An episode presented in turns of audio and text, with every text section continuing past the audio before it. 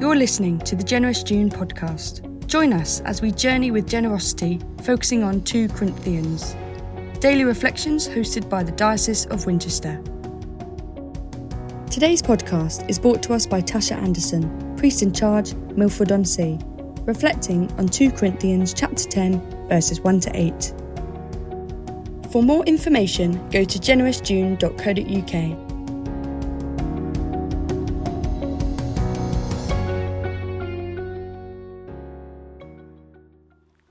This morning, I'd like us to just look at one part of our reading this morning.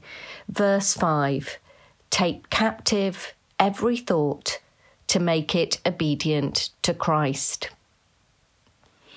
When I moved to Oxford to begin training for ordination, I'd have to walk up from my student halls into the city to go shopping. And as this new route started to become familiar to me, there was something else new and unfamiliar that I had to face.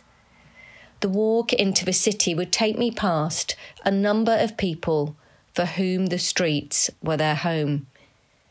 Tents set up on the side of pavements, duvets and rucksacks piled up in numerous empty shop doorways placards and signs asking for money and food, and behind each one, a person. The rawness and reality of so many living on the streets grated sharply with me against the wealth and academia that Oxford is renowned for. It deeply saddened and challenged me, and a battle raged within my mind and thinking. What is the most helpful thing I can give? Money, prayer, food, time? Should I give to one or to all? Can I afford to give as a student? What would Jesus want me to do?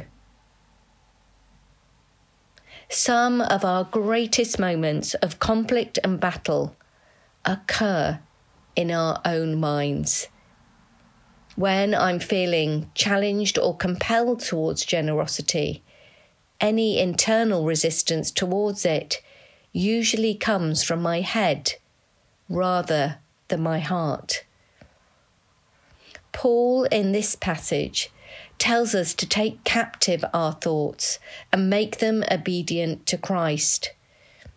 Yet taking captive our thoughts may feel more like trying to hold back a runaway train.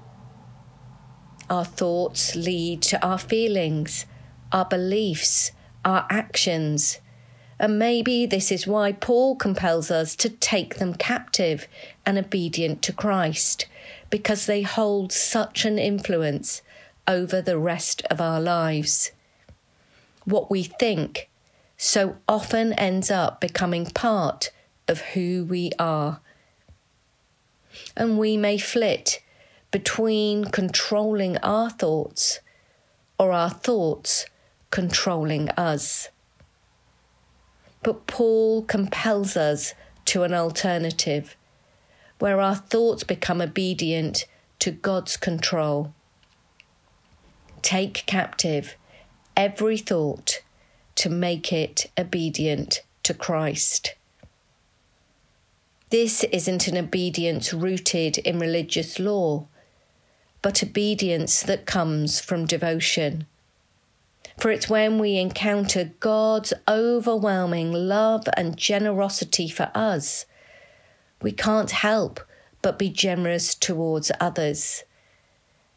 As God's nature towards us is of overwhelming, abundant generosity, so our nature is transformed to be the same as our thoughts and minds live in obedience to Christ.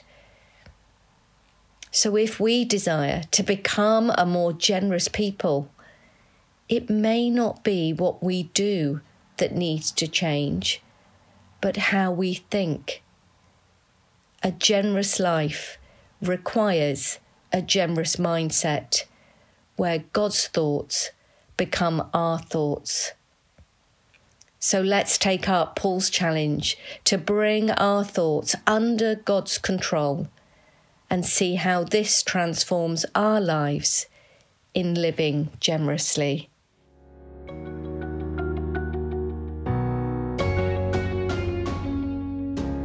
Thank you for listening to today's podcast. Come back tomorrow for another reflection and visit generousjune.co.uk.